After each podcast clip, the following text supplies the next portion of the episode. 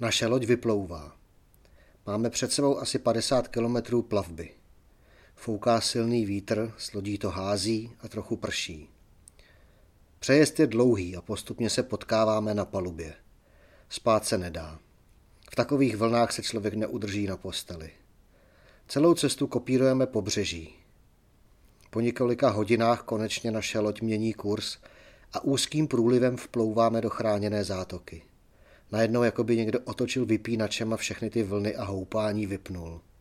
Je zvláštní, jak pět malých ostrůvků ochrání zátoku proti rozbouřenému moři. Unavení cestou a s patřičnou bledou barvou v obličeji se scházíme na palubě a v salonu. Pomalu se nám vrací síly, když se otevřou dveře, vchází Vladimír a říká Nebude snídaně? Michal opáčí Vláďo, jak můžeš teď myslet na jídlo? Teď jsme rádi, že jsme ten přejezd přežili. Vladimír mu se svým přirozeným klidem odpovídá. Michale, na Bárencově moři může bouře trvat tři týdny. To nebudeš tři týdny snídat? Potápění v mořích, řekách, jezerech, potápění v lomech, zatopených jeskyních, k vrakům nebo pod ledem, reportáže z cest za potápěním, názory na potápěcké vybavení, typy a zkušenosti, zkrátka vše, co souvisí s potápěním. O tom je podcast Pod vodou. U jehož poslechu vás vítá Petr Slezák. V dnešní epizodě potápěckého podcastu Pod vodou si budeme povídat o Bárencově moři. Bárencovo moře s rozlohou téměř 1,5 milionu kilometrů čtverečních je okrajovým mořem Severního ledového oceánu. Leží daleko za severním polárním kruhem mezi pobřežím Evropy, Medvědím ostrovem, Špicberky, zemí Františka Josefa a Novou zemí.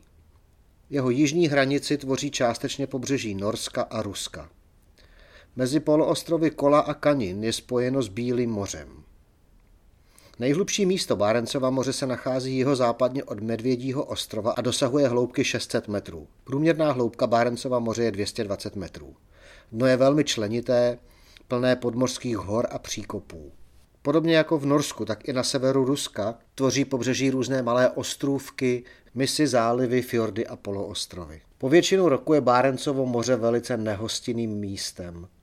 V zimě tu může teplota klesat k minus 30 stupňům, často je velmi silný vítr a místní námořníci říkají, že když na Bárencově moři jsou vlny dvoumetrové, tak už je v podstatě klidné. Průměrná teplota v letních měsících se pohybuje kolem 7 stupňů Celzia, je ale pár dnů do roka, kdy díky dobrému počasí může teplota vystoupat i k 20 nebo 25 stupňům Celzia. Takových dnů je ale opravdu jenom pár do roka. Teplota vody zůstává díky teplým mořským proudům z Atlantiku nad nulou celoročně, i v zimě, takže Bárencovo moře nezamrzá, přestože leží daleko, daleko za polárním kruhem. V letě má Bárencovo moře teplotu kolem 10 stupňů Celzia, v zimě kolem 4 stupňů Celzia. Teplotní úbytek s hloubkou se na různých místech liší, ale většinou až do hloubek kolem 50 metrů je teplota téměř konstantní. Já jsem se na Bárencovo moře dostal jen jednou jedinkrát, když jsem v roce 2007 zorganizoval potápěckou výpravu na ruské potápěcké lodi Kartěž. Byli jsme tam na půl český potápěcký tým a na půl ruský potápěcký tým. Bylo to vlastně rok a půl poté, co jsem se poprvé vydal na ruský sever. Já jsem se na ruský sever poprvé dostal v únoru 2006, kdy jsem zorganizoval první naší výpravu na Bílé moře. Bylo to v zimě za potápěním pod ledem. A pak jsem se na Bílé moře ten samý rok vrátil ještě dvakrát, protože mě ten kout přírody nesmírně chytnul za srdce, ale o Bílém moři budou jistě jiné epizody tohoto podcastu. No ale už na další rok jsme začali plánovat výlet na Bárencovo moře, protože na podzim v roce 2006 jsme uskutečnili plavbu Bílým mořem právě na té lodi Kartěž a přišlo nám to jako skvělá alternativa k potápění ze břehu, využít vlastně takové jakési safari lodi, i když není to úplně safari loď, tak jak je známe z těch tropických a subtropických moří. Loď Kartěž byla stará ruská taková vědecká loď, která byla postupně předělaná tak, aby celkem pohodlně mohla hostit asi 12 potápěčů v šesti dvoulůžkových kajutách díky tomu, že operovala takhle daleko na severu, tak samozřejmě musela mít dobré vytápění. Zajímavostí je, že měla motor ze staré německé ponorky ještě z druhé světové války, takže to byl takový pomaloběžný motor, eh, technicky velice zajímavý. Takže na této lodi Kartěž jsme se na přelomu jara a léta roku 2007 vydali proskoumat Bárencovo moře. Já jsem byl plný očekávání, protože jsem o Bárencově moři do té doby jen slyšel. Slyšel jsem, že potápěčsky je zajímavé, že má úplně jiný charakter a barvu vody než třeba to Bílé moře, v kterém jsem se do té doby už mohl třikrát potápět, tak jsem skutečně očekával, jaké to bude, čím, čím to bude jiné. Dnes, když se na to podívám zpátky, tak bych možná barvu a charakter Bárencova moře přirovnal k severní části Norského moře. To znamená, je to méně zelené a víc modré, je tam spousta podvodních rostlin, živočichů. Myslím, že charakteristickým živočichem pro ta severní moře jsou eh, sasanky, spousta morských hvězdic, ježovky a samozřejmě lesy podvodních chaluch, takových těch těžkých zelenohnědých listů, které se tam pohupují v těch vlnách a v příboji. My jsme na Bárencovo moře cestovali z Prahy letecky do Moskvy, potom z Moskvy do Murmansku. V Murmansku jsme přesedli na autobus, který jsme měli pronajatý a čekala nás asi čtyřhodinová cesta takovou už poměrně divokou opuštěnou přírodou do přístavu Těryběrka a tam tedy v takovém malém rybářském přístavu jsme se nalodili. Ta naše první plavba, o které jsem hovořil v úvodu této kapitoly, byla skutečně velice náročná. To moře bylo poměrně divoké a díky tomu, eh, že jsme vlastně kopírovali pobřeží a ty, ten vítr a ty vlny foukaly, takže jsme pluli bokem k vlnám, tak o to více to s tou lodí houpalo a skutečně se nedalo ležet na posteli už vůbec ne, přestože jsme byli zapření rukama, nohama, čtyřmi body o různé stěny v té kajutě, tak se na té posteli nedalo udržet, ale v podstatě se moc ani nedalo chodit po palubě, takže jsme tak různě polehávali na zemi, na palubě, v kajutách a čekali ty dlouhé hodiny, až tedy ta loď eh, zakotví v nějaké chráněné zátoce.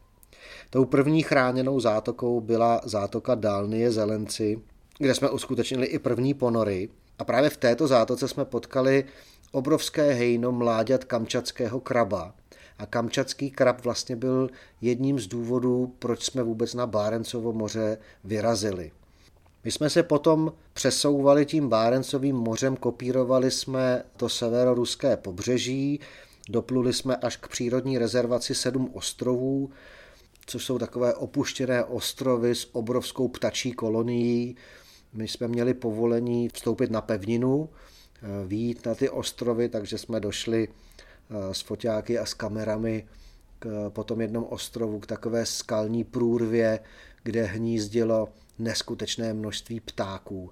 Já si do dneška pamatuju ten křik těch ptáků, který byl slyšet třeba na půl kilometru, když jsme se blížili a Vybavuji si i ten velmi intenzivní zápach, který v té skalnaté rokli na tom mořském pobřeží byl cítit, protože takové množství ptáků samozřejmě eh, vyprodukuje velikánské množství výkalů. Na těch skalních římsách tam eh, hnízdili především alkouni a radci tříprstí.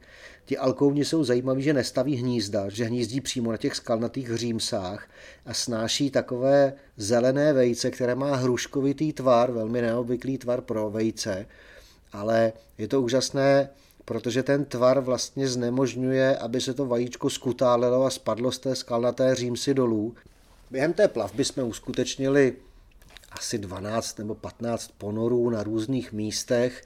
Byly to zajímavé ponory, protože minimálně na polovině těch lokalit my jsme se potápěli úplně poprvé.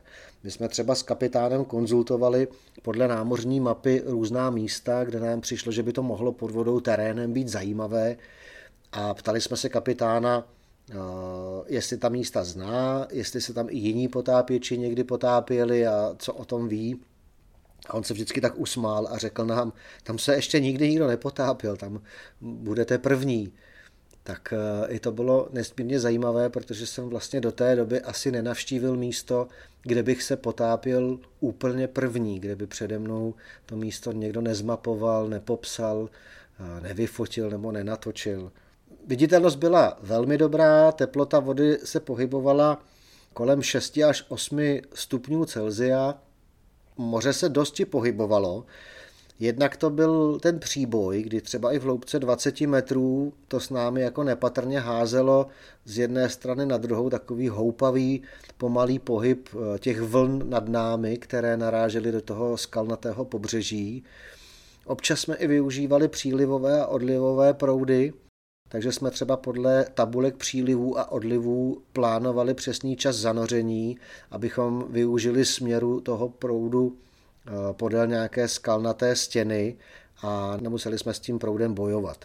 To bylo zajímavé, na jednom místě se nám povedlo to načasovat tak přesně, že jsme první půlku ponoru pluli vlastně s proudem se skálou po pravé ruce asi 25-20 minut, pak se ten přílivový proud zastavil, začal pomalu odliv a my jsme se na to místo na zpátek vraceli zase s proudem a vlastně jsme nemuseli celou dobu toho ponoru skoro jedinkrát kopnout ploutvemi. Ty podmínky jsou samozřejmě náročné, takhle studená voda, takhle daleko eh, od nějakého zázemí, od případné první pomoci, eh, tak to vyžaduje poměrně striktní plánování, striktní dodržování bezpečnosti, takže my jsme všechny ponory plánovali jako bezdekompresní, snažili jsme se Eh, nelovit žádné hloubkové rekordy, ale spíš si užívat tu přírodu. Já už jsem zmínil takový ten drobný, bezobratlý život různé kraby, to není jenom ten kamčatský krab, o kterém za chvilku vám řeknu něco bližšího, ale eh, je to spousta jiných krabů, eh, spousta a spousta ježovek. Když se řekne ježovky, tak si možná většina potápěčů představí takové ty ježovky eh, černé barvy. V Chorvatsku často se to vyskytuje, znají to i nepotápěči, protože na některých místech, kde v Chorvatsku se dá vstoupit do moře, kde se dá jít z pláže si zaplavat, tak eh, právě ty ježovky můžou být trošičku problém, kdyby tam někdo šel bez obuvy. V Bárencově moři ty ježovky byly jednak větší a jednak byly daleko barevnější. Nebyly to jenom černé ježovky, ale těch barev Řekl bych, že některé měly takový šedý nádech, některé byly do červena, některé byly do modra, některé byly do žluta a byly skutečně v obrovském počtu. Stejně tak mořské hvězdice. To byly místa, kde kam se člověk podíval, tak vlastně kam dohlédl, tak to byl jeden živočich vedle druhého. Dalšími živočichy, které jsme pozorovali, byly tuleni. Ti tuleni jsou poměrně plaší, nám se vlastně podařilo na jednom ponoru eh, vidět ty tuleně pod vodou. A pak jsme se na druhém místě snažili eh, přiblížit s malým člunem poblíž takového maličkého ostrůvku, kde se tuleni vyhřívali na sluníčku, ale vlastně jsme se přiblížili asi na 150 metrů, tak oni naskákali do moře a než my jsme se zanořili a pod vodou připlavali k tomu ostrůvku, tak už jsme tam žádné tuleně nepotkali, takže asi, asi se nás trochu báli a někam odplavali, kde měli klid. Takže na ty tuleně sice trošku štěstí jsme měli, ale pod vodou tedy jeden jediný ponor. Co bylo nesmírně zajímavé, tak bylo právě pozorování těch ptáků, o kterých jsem se zmínil v souvislosti s tou přírodní rezervací Sedm ostrovů, my jsme měli možnost pozorovat ty ptáky i pod vodou, protože alkouni jsou velmi dobří potápěči. To jsou ptáci, kteří loví ryby, mají takovou mohutnou hrudní kost, která jim vlastně vystuží ten hrudník proti tomu tlaku vody a dokáží se na nádech potopit až do hloubky 80 metrů. My jsme zvolili takovou zajímavou techniku, protože pozorovat alkouny, jak loví není záležitost ponoru někde u pobřeží nebo na mělčině ve smyslu potápěckých hloubek, ale většinou k tomu lovu dochází jakoby na otevřeném moři, kde je daleko větší hloubka, tak my, abychom to měli jednodušší, tak jsme si ze čtyř stran našeho zodiaku spustili takové lano do hloubky asi 20 metrů, takže jsme měli čtyři lana, na každém tom laně na konci bylo nějaké olůvko, aby to drželo dolů. A na každém tom laně byly dva až čtyři potápěči, takže jsme takhle vlastně vyseli pod tím člunem, měli jsme tam to lano jako takovou referenci, které jsme se mohli přidržet. A vlastně takhle jsme se nechali unášet těmi proudy a snažili jsme se vlastně být v centru toho dění, být v centru, kde ti ptáci lovili. Takže vidět ptáky, jak loví pod vodou, jak vlastně létají pod tou vodou, protože to nejsou jenom ty šipky, které tam zapíchnou, jak těsně nad hladinou stahnou křídla zobákem, prorazí tu hladinu, ale oni vlastně skutečně pod tou vodou plavou tím máváním křídel, tak to je velice, velice zajímavý pohled. No a ti kamčačtí kraby, to je skutečně velice zajímavý živočišný druh. A možná se teďko říkáte, jestli jsem si to nepopletl. Já mluvím o Bárencově moři na severozápadu e, Ruska a nazývám ty kraby kamčatskými kraby. A Kamčatka, když si představíte, leží o tisíce, tisíce kilometrů daleko na východě. Tak jak to vlastně s těmi kamčatskými kraby je? Kamčatský krab, někdy taky krab královský, v angličtině king crab, má skutečně eh, svou domovinu ve vodách eh, kolem Kamčatky na Dálném východě. A někdy ve 30.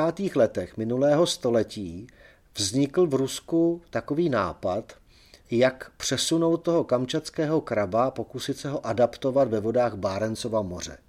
Tím důvodem bylo rybářství protože eh, v tom japonském moři na Dálném východě mezi Kamčatkou a Japonskem měli ruští námořníci velmi velkou konkurenci právě ze strany japonských námořníků a proto vznikl ten nápad toho kamčatského kraba, který je velký a je to poměrně zajímavá komodita, co se týče rybářského průmyslu, tak vznikl ten nápad zkusit ho adaptovat na Bárencovo moře. Ty první pokusy se datují do dubna 1932. Z té doby jsou zdokumentovány první pokusy, které se úplně nepovedly. Jsou spojené se jménem ruského mořského biologa Ivana Zachse, který studoval fakultu přírodních věd na Sorboně, pak přišla první světová válka, on byl v německém zajetí, nakonec se mu podařilo nějak uprchnout, po válce se vrátil ke studiu mořské biologie a v roce 1921 začal pracovat v biostanici v Murmansku jako zoolog. A tam pravděpodobně, buď to byla jeho iniciativa, nebo zkrátka byl pověřen tím pokusem převést ty kamčatské kraby z toho dálného východu do Bárencova moře. Bavíme se o dubnu 1932. Ivan Zachs ty kraby naložil do vlaku, a snažil se deset kamčatských krabů převést v takových kádích s mořskou vodou, kde denně měnil vodu a okysličoval ji, ale bohužel ti kraby postupně umírali a než ten vlak dojel do Krasnojarsku, kam mířil, tak vlastně těsně před Krasnojarskem zemřel i poslední z těch deseti krabů a Ivan Zaks tedy nepřivezl, nepovedlo se mu přivést ty kraby, takže ten pokus stroskotal. Pak se dlouhé roky nedělo nic, až vlastně na ty pokusy Ivana Zachse navázal jiný ruský vědec Jurij Orlov. A to je ještě zajímavější příběh, protože Jurij Orlov přemýšlel, jak ten úkol dotáhnout do konce. Už měl trošku eh, lepší technické vybavení i zázemí. Podařilo se jim v nějakém ústavu průmyslově aklimatizační stanice někde v Murmansku vyrobit takové speciální nádrže, v kterých by ty kraby transportovaly letecky. A to se všechno povedlo. Dokonce dělali nějaké testy, ve výšce 12 kilometrů přepravovali ryby v těch eh, nádržích a zjistili tedy, že to funguje, že ty ryby přežily. Takže vlastně měli technicky zpracovaný ten postup, jak ty kamčatské kraby z dálného východu transportovat. No jo, ale nabízela se otázka, kde na to vzít peníze, z čeho to financovat.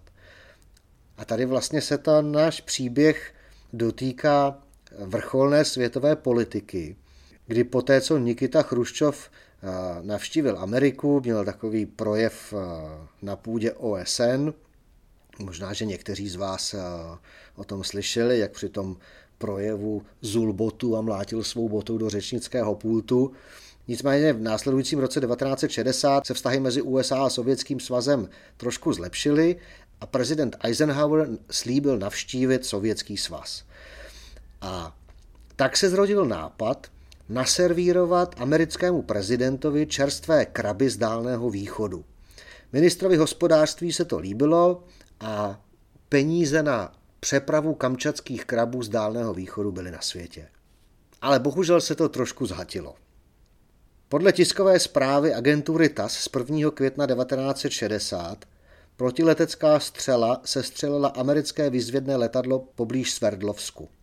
Pilot byl zajat, na základě této skutečnosti je TAS splnomocněn prohlásit protest proti tomuto provokativnímu činu americké strany. To všechno vedlo k tomu, že na následné konferenci v Paříži se Eisenhower odmítl Chruščovovi za ten akt omluvit, ta vzájemná jednání stroskotala a Eisenhower prohlásil, že Sovětský svaz nenavštíví. K překvapení vědců však ale nikdo nezrušil ten ministrův zvláštní pokyn pro transport živých krabů z Dálného východu. A díky tomu se podařilo ty kraby skutečně živé transportovat letecky do Moskvy a protože už je nebylo komu servírovat, tak vlastně oni potom putovali do Murmansku, do toho výzkumného ústavu, kde je Jurij Orlov eh, choval asi 6 měsíců v akváriu a na jaře v roce 1961 pak byla založena přímo vědecká stanice za tímto účelem, za účelem vlastně aklimatizace kamčatských krabů v Bárencově moři. První z těch krabů byl v Bárencově moři chycen v roce 1974. Chytil ho rybář jménem Bogdanov a dříve než ho snědl k večeři, zavolal do laboratoří Murmanského polárního institutu, že chytil zvíře, které v Bárencově moře ještě nikdy neviděl. A to byla vlastně první dokladovaná zmínka o tom, že ten kamčatský krab v tom Bárencově moři skutečně se adaptoval. Následovalo spoustu různých hlášení o tom, který kapitán rybářské lodi nebo rybář, kde chytil zvláštního kraba, kterého v Bárencově moři nikdy neviděl. A vlastně se postupně prokázalo, že tedy ty kamčačtí kraby se velmi dobře adaptovali v Bárencově moři. Oni tam totiž nemají žádné přirozené nepřátele. V Japonském moři je hlavním přirozeným nepřítelem kamčatského kraba eh, velká chobotnice a ta v Bárencově moři nežije, takže vlastně ten kamčatský krab je tam takovým predátorem eh, jaksi na vrcholu potravinového řetězce a velmi dobře se mu tam daří a postupně se z Bárencova moře přesouvá podél norského pobřeží na jih. Jsou různé teorie o tom, kam až kamčatský krab může dojít, které vědecké teorie říkají, že ho zastaví teplota vody, některé říkají, že ho zastaví přirození nepřátelé, eh, kteří v těch vodách budou žít a kteří ho budou lovit, ale zatím tedy na tom severu, v té polární oblasti se kamčatskému krabu daří velmi dobře. Jsou na to velmi rozporuplné pohledy. Někteří rybáři z Norska eh, se k tomu staví velmi kladně, protože rychle pochopili, že to je velmi lukrativní komodita. Ten kamčatský krab může dorůstat až 14 kg a rozpětí klepet může být více než 1 metr. Takže na něm skutečně je poměrně dost masa, které se dá lovit a následně prodat. Ne všichni rybáři z toho mají radost, někteří eh, vidí v tom kamčatském krabovi eh, vetřelce, který tam nepatří a který tam eh, ničí ten ekosystém nebo mění ten ekosystém. My jsme se vydali na Bárencovo moře v tom roce 2007 na přelomu jara a léta, nejenom proto, že je to dobrý čas s ohledem na počasí, že je to vlastně začátek léta, je to polární den, takže je tam 24 hodin denně světlo, ale i proto, že v tu dobu ti kamčačtí kraby, kteří přirozeně žijí v poměrně velké hloubce, tak eh, se vydávají na mělčinu a je to období, kdy je možné potkat i velká hejna malých mláďat kamčatských krabů, kteří žijí v obrovských hejnech. My jsme měli to štěstí, že vlastně hned v té zátoce Dálnie Zelenci při těch prvních ponorech, já si vzpomínám, že jsme odpotápěli jeden ponor, asi hodinový ponor, pak už jsme byli poměrně, eh, už tam byla zima, vylezli jsme z vody, svlékli jsme potápěcké vybavení a vynořil se náš kamarád Ivan a plný takového rozrušení, nám říkal, pojďte, pojďte zpátky, pojďte do vody, je jich tam tisíce, lezou po sobě. My jsme zprvu nevěděli, o čem mluví, a pak jsme brzy pochopili, že tady mluví o těch mláďatech kamčatského kraba. A tak jsme se poměrně rychle oblékli zpátky, vyměnili jsme láhve na potápěckých přístrojích a naskákali jsme dolů. Zanořili jsme se i teda s foťákem na to místo, které Ivan označil a tam skutečně já jsem měl pocit, jak kdyby to dno bylo úplně živé. Na tom skalnatém dně byly ti maličtí kamčačtí kraby, ty mláďata, v takové vrstvě, že lezl jeden přes druhého. Bylo to skoro až taková hororová scéna, kdy se skutečně celé to dno hýbalo, hemžilo takovými malými kraby o velikosti 10 až 15 cm a e, lezl vlastně jeden po druhém, celé se to pohybovalo. E, bylo to nesmírně zajímavé, ale jak říkám, šla z toho až taková hrůza, kolik těch krabů tam je. My jsme to nafotili, pokud chcete vidět fotografie, které jsme tam tenkrát v tom roce 2007 pořídili, tak navštivte článek v blogu na caperdivers.cz, který je věnován této epizodě a tam se můžete podívat eh, nejen na fotky kamčatských krabů pod vodou, ale je tam i pár fotografií, které vystihují tu náladu, tu přírodu, to místo, kdy jsme se tedy plavili Bárencovým mořem. My jsme potom měli štěstí i na eh, dospělé jedince kamčatského kraba pod vodou. Eh, z té zátoky Dálnie Zelenci jsme se další den přesouvali. Byl to ostrov, který se jmenuje Německý, tam byla taková nádherná skalnatá stěna a pak jsme se přesunuli další den eh, z té oblasti do zátoky, která se jmenovala Triaščina a tam jsme pod vodou potkali velké dospělé jedince kamčatského kraba. Bylo na první pohled zřejmé, že v těch vodách skutečně nemají žádné přirozené nepřátele, že se nebojí, nebojí se ani potápěče, ani člověka, který dělá rámu s bublinama, který je velký, neohrabaný pod vodou, tak ti kamčačtí kraby se nás nijak nebáli. Zajímavostí u krabů je, že jim e, dorůstají končetiny, pokud oni přijdou, ať už je to z důvodu nějakého boje, nebo případně, že by je někdo lovil a chtěl je sežrat, tak e, těm krabům, nejenom kamčatským, ale obecně všem krabům vlastně na tom místě, eh, kde přijdou o některou končetinu nebo klepeto, tak začne vyrůstat končetina nová. Může ovšem růst pouze v okamžiku, kdy ten krab mění ulitu. Takže vlastně on tak, jak roste, tak ta vnější skořápka eh, mu začne být malá, takže ty kraby postupně jakoby mění ty ulity a po tu dobu tedy, kdy mění ulitu, tak než eh, zase stvrdne do té tvrdé krusty, tak po tu délku poporoste vždycky to klepeto nebo ta nová noha až do té odpovídající délky. Pobřeží Barencova moře je takové velmi pusté, nerostou tam v podstatě žádné stromy, všechno jsou to jenom nějaké trávy, lišejníky, vřesy. My jsme u ostrova Kuvšin udělali výlet na pevninu, kde jsme rozdělali oheň a udělali jsme si tam nějaké jídlo. No a tam jsme se na přelomu června a července přes zbytky sněhu vyškrábali na takový skalnatý kopec, dívali se vlastně do té tundry, do té krajiny. A byl to velmi zvláštní pocit, že ať se člověk podíval jakýmkoliv směrem, tak eh, nejbližší lidské obydlí bylo asi 500 kilometrů od nás, což jsou pocity, které málo kde v Evropě člověk dneska může zažít, protože ta hustota osídlení, na kterou jsme zvyklí, tak je samozřejmě daleko vyšší než tomu bývá na severu. Přestože ta naše plavba začala tou divokou přeplavbou z Těryběrky do dálných zelenců, tak my jsme potom koncem toho týdne měli i velmi dobré počasí, dokonce bych to nazval takové letní dny, kdy skutečně bylo na tričko s krátkým rukávem, bylo modré nebe.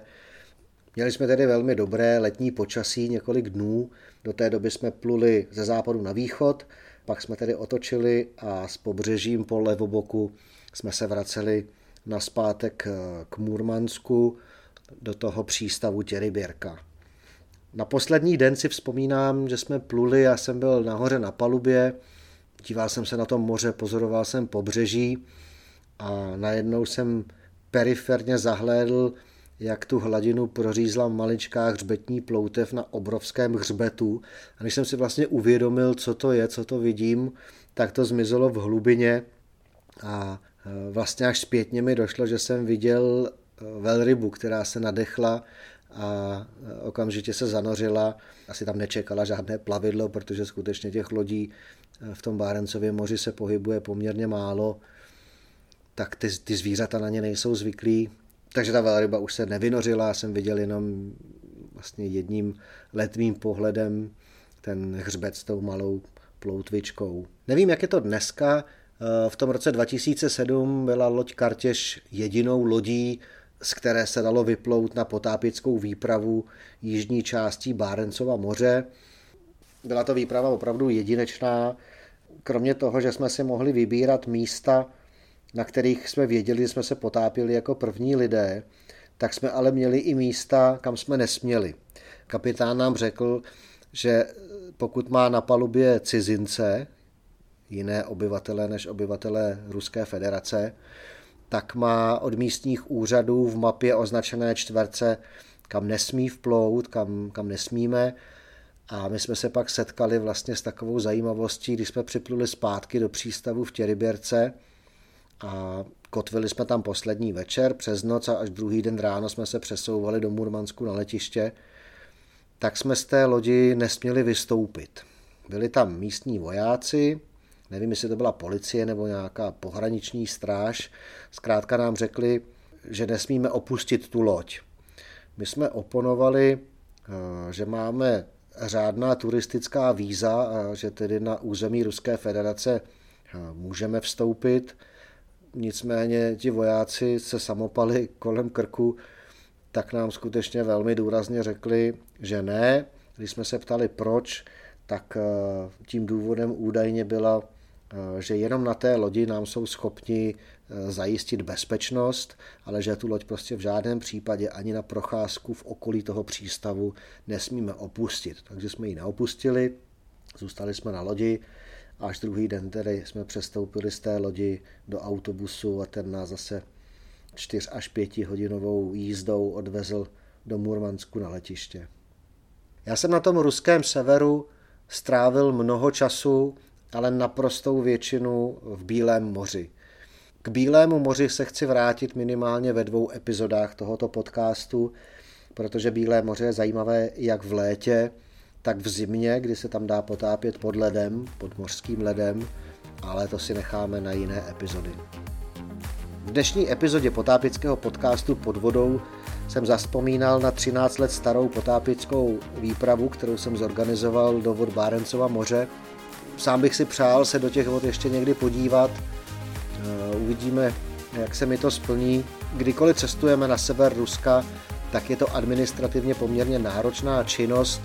Eh, je zapotřebí mít vyřízeno spoustu povolení, nejsou to jenom turistická vstupní víza na území Ruské federace, ale jsou to i jiná povolení, povolení k pobytu, k přesunu, povolení, když tam vezeme autama potápěcké vybavení, tak je to skutečně velké papírování, ale mě to za to stojí. Já mám ten sever Evropy moc rád, ať už je to Norsko nebo sever Ruska, tak se tam rád vracím a budu rád, když se k mým potápěckým výpravám na sever někdy přidáte a vydáte se tam nejen v potápěckém podcastu pod vodou.